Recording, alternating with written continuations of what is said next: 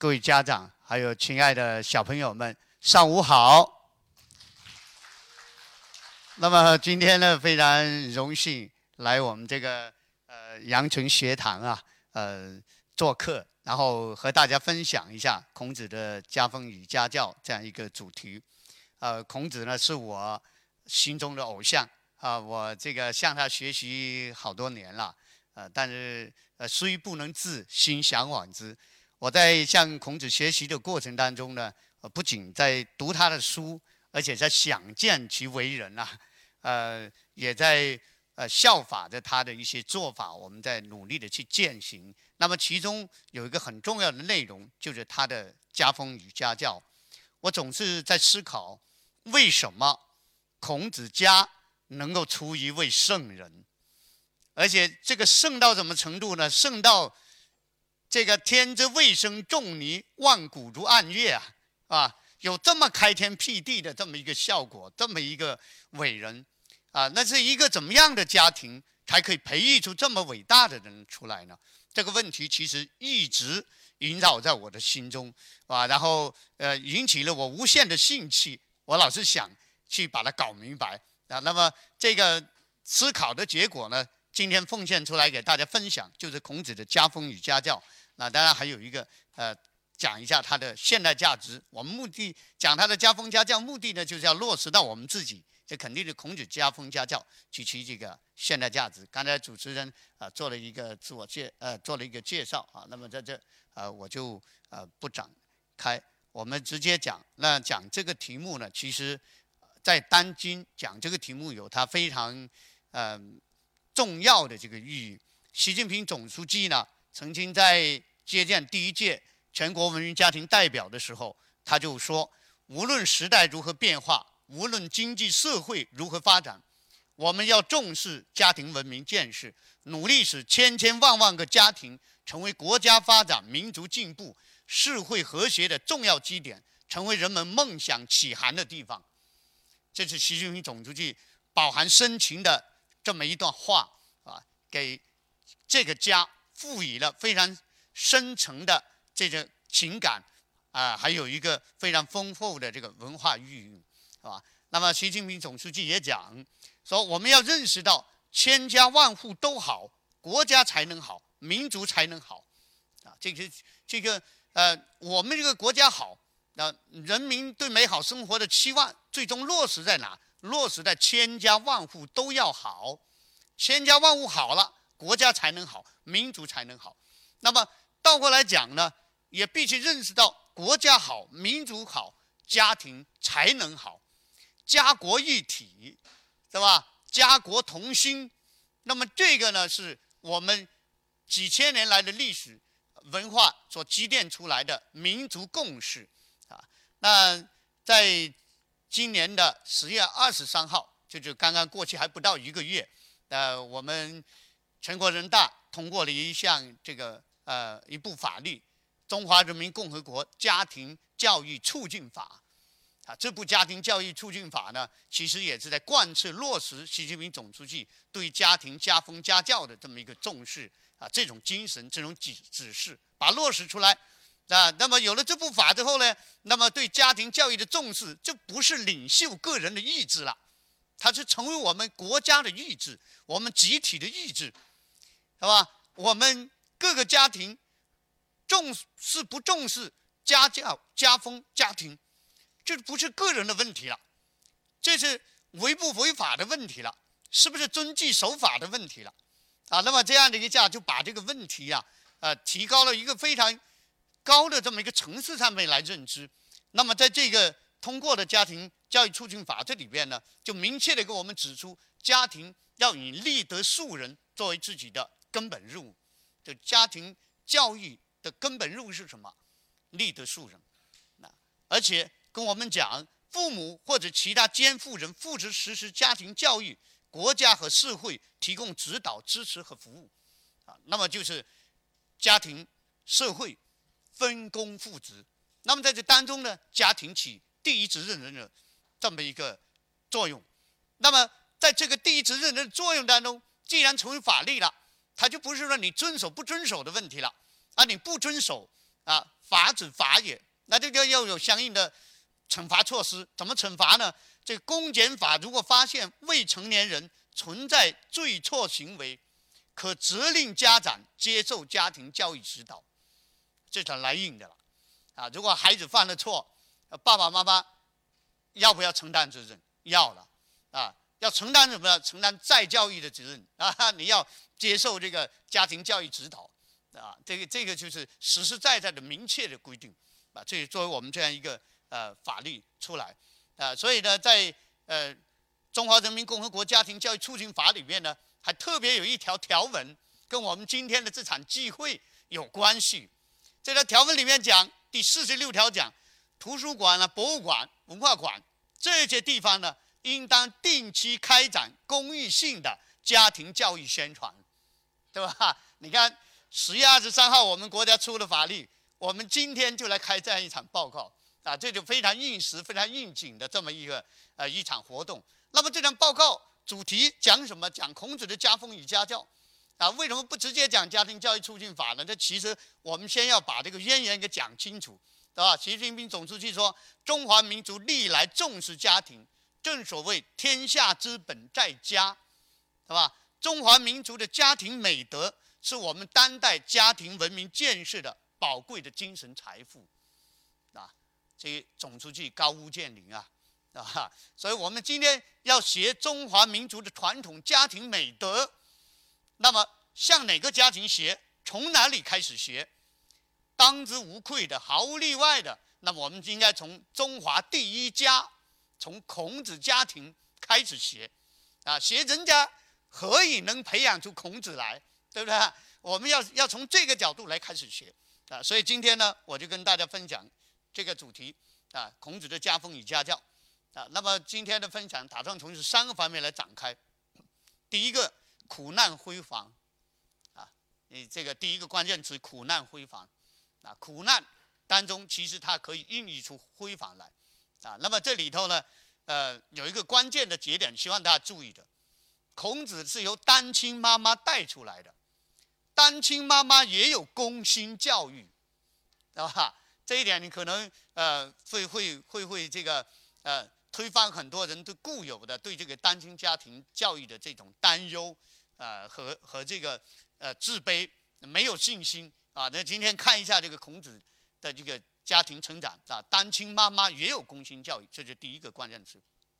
第二呢，就是草根逆袭啊，这个工薪教育体现在哪？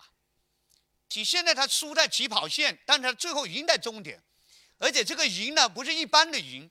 啊，不是考个北大清华这么简单，不是的啊！有很多做家庭教育出来宣言叫我我这个家教很成功，为什么？我女儿考上了这个北大，考上清华啊，或者是我女儿到美国哈佛啊念一个博士回来，那这些重要不重要？成功不成功呢？重要也算你成功，但是不是真的成功呢？还没到那回，对不对？啊，人生成功不成功，不看起点，看终点，看终点啊。那么终点呢？这个我们的孔老夫子输在起点，他是一名这个实打实的苦逼少年，但是呢，他用自己的努力改变了命运，改变了命运啊！那么成为这个千古第一伟人呐啊！所以这个草根逆袭，这个反差很大。那么这当中足可以供我们思考的内容非常多啊！这是第二个，第三个呢？千古一家，我们要深入孔子家教的这个中心，去看看他们这个千古家庭传下来的秘籍究竟是什么。那当然，所谓秘籍其实也是公开的，只不过大家没有去注意到。啊，那我们今天把这个大家以往所忽视的东西，把它重新拎出来，我们一起来学习学习一下，这千古一家究竟有什么家教的秘籍？我们这里概括一句：顶级家庭的家教三原则。啊，下面我们先看第一，啊，第一方面啊，这个单亲妈妈也有攻心教育啊。这个单亲妈妈怎么来的？那个孔子的老爸是谁？啊，这个史书里面有非常清晰的一个记载。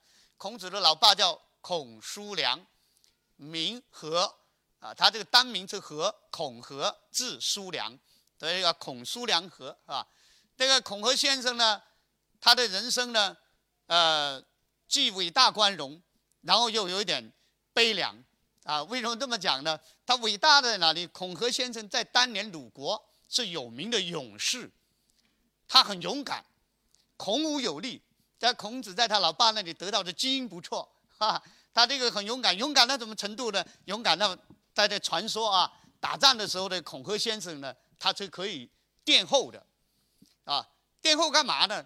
那古代这个打仗的时候，那个城门呐，啊，大家都知道那个城门两扇门很重嘛，是吧？两扇门很重，大家就叫啊，这个撤退的时候，我要防止敌人，我就赶紧把两扇门给关起来。但是在紧急状态下面，如果你在败退，古代的冷兵器，后面人拿着刀拿着剑追着你屁股，这么冲进那个城门来，往往你那么厚重门，慢慢的呀这么关就来不及了。这时候需要有一个应急的闸门，应急闸门然后就悬在那个上面，然后一根绳子绑在那里，是吧？那前面的自己的人前面一进来就一个身位，上面人赶紧把那绳索砍断，那个闸门嘣就这么下来。但是这个会经常出错，为什么？因为冷兵器时代代很混乱了，然后你进来了，后来发现，哎，后面还有人，对吧？这个郑国赖老师还没进来，那怎么办呢？那赶紧啊，这个得有个人在这殿后，的把这个门托起来，把这门托起来。那这个人需要有勇气，还要有力气。孔和先生就可以干这样的人，对吧？这个咱们下来，他可以在这边顶一顶，啊，那大家赶紧跑进去，他最后一个把他放下来。所以这个孔和先生在鲁国是有名的勇士，厉害。但是这个有门的勇士呢，我们刚才讲的，他的人生比较悲凉。悲凉在哪呢？他有三次婚姻。第一次婚姻呢，那位首任太太也很努力，给他一口气生了九个小孩。但也很遗憾，九个小孩都是女孩，那传不下香火怎么办呢？在这就讨了第二房，这妾，啊，这就讨了一个妾。那么这个妾呢，给他生了一个这个儿子了，但是很遗憾，这个儿子呢，这个小儿麻痹，对吧？这个残疾啊，这个也很难继承香火。那么这种情况下面呢，这孔和先生看到这样子呢，就努一把力，所以最后在第三次结婚，第三次结婚就是跟孔子的妈妈元贞在结的婚。那么结婚这时候呢，孔子。妈妈呢是十九岁，他爸爸是六十岁，六十一岁啊。然后呢，呃，六十岁，那第二年呢就生了孔子，就生了孔子啊。那么这样子的话呢，大家就看这个两个人，孔子的妈妈和孔子爸爸年龄差别还是挺大的啊。所以当年因为可能各种各样的原因呢，两个人在这个结婚的时候呢，史书记载说野合，野合不是说在野外啊那种很黄很暴力那个样子，不是这样的啊。野合呢，他就是。没有按照我们正常的这个这个礼法的规范啊，就是这个三媒六聘啊，那么繁复的东西没有啊，就是简单吃个饭，大家就结婚就算了，啊，大概是这样的。那在古代，这个这就算野合啊。那为什么是这样讲呢？因为这个元贞在后来这个史书记载，元贞在对这个婚姻应该看了，他还是比较满意。后来有了身孕之后，她怀孕怀了这个孔老夫子在肚子里面的时候，他还到他们家附近一座。小山叫做孔，就是泥丘。到这一座小山上面有一座山神庙，他到上面去拜，啊，倒于泥丘，对吧？去拜山神，求山神保佑，给他生一个大胖小子。那么果然生出来是个大胖小子，很高兴啊，一家人。那怎么办呢？要感谢神明呐。感谢神明怎么办呢？感谢神明就以神明的名字来命名这个小孩。对吧？所以呢，孔老夫子叫什么？叫孔丘字仲尼。仲呢是他的排行，因为他有个哥哥残疾的，呃，他的老二，所以叫孔老二，对吧？啊，这个连起来，他的名和字前连起来的就孔泥丘，对吧？啊，泥丘是那座山的名字嘛，是吧？就是山神用山神的名字来命名这个小孩，表达对神的这种感谢，对神的感谢啊。那么这个是孔子的一个出生。那么，因为父亲年纪很大啊，所以没过多久，三岁的时候，他老爸就走了。老爸走了之后的孤儿寡母在这里过日子就非常的困难，非常的困难啊。这个一会我们会说。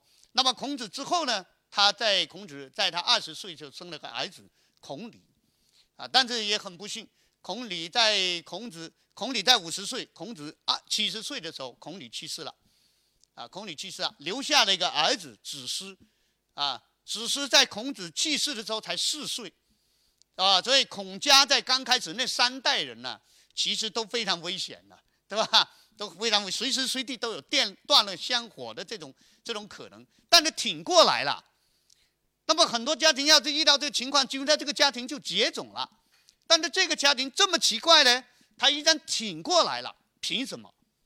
我想这里面最核心的东西就凭着他们良好的家风家教，对吧？精神不朽啊，帮这个家庭挺过了重重的困厄，啊，重重的困厄。所以这个顶级家庭他们这个成长背后啊，有值得我们非常呃去。借鉴学习的这个地方啊，那我们来看一下孔子的一个出生。刚才讲了啊，史书里面也记载，孔子出生呢，大家理解他两个关键词，一个是贫，一个是贱。而我们以往的认知的孔子是一个没落贵族，对吧？啊，这个贵族不管他没落不没落，反正瘦死的骆驼比马大。大家想象那个孔子小时候的日子，应该最少啊。锦而玉食啊，或者说最少怎么样怎么样，但是有各种不切实际的想法，啊，但其实呢，孔子呢，这个史书里面记载，贫且贱，贫的就是家里穷，没钱了，啊，没钱还可以忍一忍，但是更要命的第二个贱，社会地位很卑微，啊，人家看不起，没机会，对吧？贫且贱，那么孔子后来后来他也很坦率，这个贱字，孔子这一辈子念念不忘啊。呃，后来有学生就问孔子说：“先生啊，你怎么这么多才多艺啊？你这个也会，那个也会，你太了不起了。”孔子说：“不是我了不起呀，同学们呐，吾少也贱，故多能鄙视。我小时候因为我我的身份，我的社会地位很卑微，贱呐，所以我什么都得干，什么杂活，怎么乱七八糟的我都得干，而且还都得要干好，啊，干不好随时随地都要挨批的。”对吧？吾少也贱，故多能鄙视。这个“贱”字啊，啊，是孔子出生的底色。但是他用一辈子的努力，把贱变成了贵，是吧？最高贵的那个人，这他就伟大的地方啊，对吧？所以孔子呢，三岁没了爹，十七岁，他的妈妈也走了，也走了啊。孔子就是一个。标准的陋巷少年啊，讲到陋巷呢，大家知道这个孔子赞美他的学生的时候，呃，颜回，贤哉回也，对吧？一箪食，一瓢羹，即陋巷。陋巷是什么？陋巷就是贫民窟啊，对吧？孔子当年这个颜氏家族就住在贫民窟。其实孔子当年小时候跟他妈妈搬到这个外公外婆家的时候，就住在这个陋巷这里面。他就是一个贫民窟出来的一个小孩，啊，这一点我们一定要认识孔子他出生的起点，认识他出生的起点有怎么用呢？再看到他最后人生的高点，我们才知道这中间巨大的落差，我们才知道一个人的潜能究竟能有多大，我们才能在这当中找到生命不息、奋斗不止的那种信心。他可以，凭什么我不行？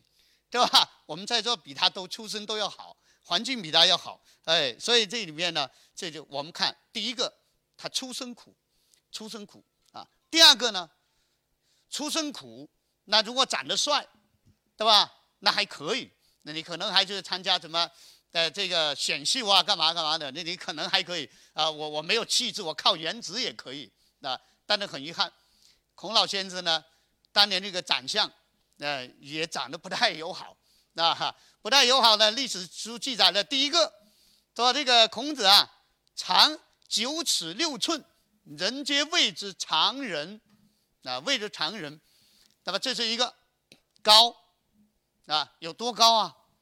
九尺六寸，九尺六寸究竟有多高啊？啊，这个学术界有 呃好多看法啊，但有人呢认为他九尺六寸，按照西汉的这个尺度去量，那大概直算下来相当我们今天的。两米二一，两米二一多高啊？姚明多高啊？大家知道吧？姚明两米二六，咱们孔子站如果两米二一站在旁边跟姚明差不多，对吧？姚明当年开会的时候，人家提醒他，喂，后面那个同志请坐下去，是吧？实际上他就站，他就坐在那里，也比别人高一大截出来，两米二六。孔子两米二一，大家可以想象他有多高啊？他这里高，那人送绰号高老常人嘛，常人翻译成现代化的就佝偻啊，他就是一个高老啊，大家印象很深刻。反正一讲孔子就是一个高老，哇，高大威猛啊！一个高大威猛的人，然后他过来不是靠暴力。我这么高大，我这么威猛，我用用这个拳头来解决问题，不是的，他要跟你讲礼貌，这个你就佩服他了，佩服他了啊！那他呢，长得高，长得帅呢也不错啊，但问题是孔子的样貌啊，这个刚开始出生的时候有点吓人，干嘛呢？鱼顶，这个头顶呢，凹下去，凹下去，四周高起来，这个脑袋长得怪模怪样的，对吧？从小的可能就不。不太讨人喜欢，不太讨人喜欢，所以呢，长得怪，对吧？出身苦，然后又长得怪，啊，大概的样子就差不多是这样子啊。然后呢，机会少，因为刚刚我们讲贱嘛，贱他机会就少啊。他出身贫贱，所以呢，他没有机会参加国家正常举办的那些啊。这个事业编啊，或者公务员编制的这个正常录取，他只能去打杂，啊，所以呢，孔子讲无不是故意，无不是，我没有机会参加正常的选拔，那我只能干嘛呢？我只能靠打杂，啊，我靠打杂，打杂打到大家都觉得你牛，你可以，对吧？无不是故意，都没有，连这个机会都没有。而且他第一次找工作的时候就吃了闭门羹，知道吧？第一次正式找工作到哪找啊？当年他他妈妈去世了，他妈妈去世了，孔子呢就就就就这个要披麻戴孝嘛，那这个腰蝶啊，就是还系了一条麻绳在腰间，表明自己还在福山啊。然后听说季氏想事，听说当时鲁国最大的公司。啊，季氏家族开的最大的公司啊，他他当年不是开公司啊，这是季氏家族招募啊，在在这个公开招募这个工作人员了啊，想试其实就是招募工作人员那种方式，是吧？那么孔子啊以往啊，这个孔子就听说有机会他就去了，结果季氏家族的大管家杨虎堵在大门口，就拦住他啊，大家看处曰，处曰这个处呢，就是。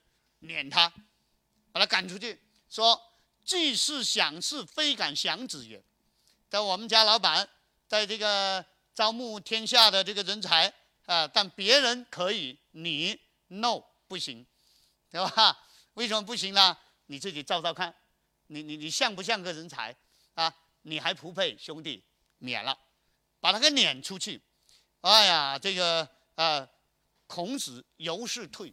大家可以想象的一个年轻人，那第一次找工作就遇到这样的一个挫折，内心该有多么的失落，啊！但是他的人生并没有就此沉沦呐，啊！大家要注意，在孔子小时候出身贫贱，而且还是单亲家庭，他妈妈陪伴了他十四年嘛，是吧？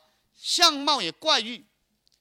总结一点呢，他是输在了起跑线那么有了这么一个小孩。作为一个年轻的妈妈，袁征在，她容易不容易啊？不容易，妈妈实在太难了，妈妈太难了，啊，那么这种情况下，妈妈怎么办？妈妈怎么办？是吧？这这时候呢，妈妈干的第一件事情，妈妈一迁，她就先搬家，啊，我们知道当年孔妈妈。袁成在跟这个他的老爸结婚的时候是野合，野合某种意义上讲，他在家族里面其实没有正式的合法地位，啊，那么这一块这这个时候他生出一个男孩，但是老公一死呢，他在家里面的处境就比较，啊，艰难了，而在在这个孔家，在原来这个在他们乡下那里住着，啊啊，比如说这是我们啊在这个从化在哪那个住着，啊，那那个时候呢。孔子家族在那个地方，啊，但是但是住的就呃，其实很艰难，啊，在家庭里面处境一天到晚就是人家看不起他，那直骂他，啊，那妈妈觉得在这种环境下，不要说他心里难受，这小孩也会被搞的一个心理变态，不行，对吧？要要要要搬走，所以妈妈就搬到哪呢？搬回她的母家，切里，切里就是在城里头去了，啊，搬回到这个城里，他他的母家那里去。当然，就母家搬到城里呢，也没好地方住。那住哪呢？跟我一样住客村，住在城中村里头，对吧？住城中村里头啊，那那那就是一个一个陋巷嘛，陋巷嘛，啊，但是陋巷没关系啊，啊，你个扬眉吐扬眉吐气啊，对吧？就扬眉吐气啊，啊，所以这个这个孟母一迁，这个迁呢很重要，很重要啊。这个另外有一个妈妈啊，也是搬家，他搬家搬出名了，这谁呢？大家知道呗？孟母三迁，对吧？啊，对斜位房有谜一样的这个执着，搬了三次家，那搬出了名。但是孔子妈妈搬家呢，大家没注意，对吧？搬三次，搬出搬出一个孟子；搬一次，搬出了一个孔子，对吧？谁厉害？高下立见啊！大家当当然，我们也觉得孟子妈妈也很厉害，但是大家往往忽视了孔子妈妈更厉害，更厉害。他就搬一次，是吧？搬一次。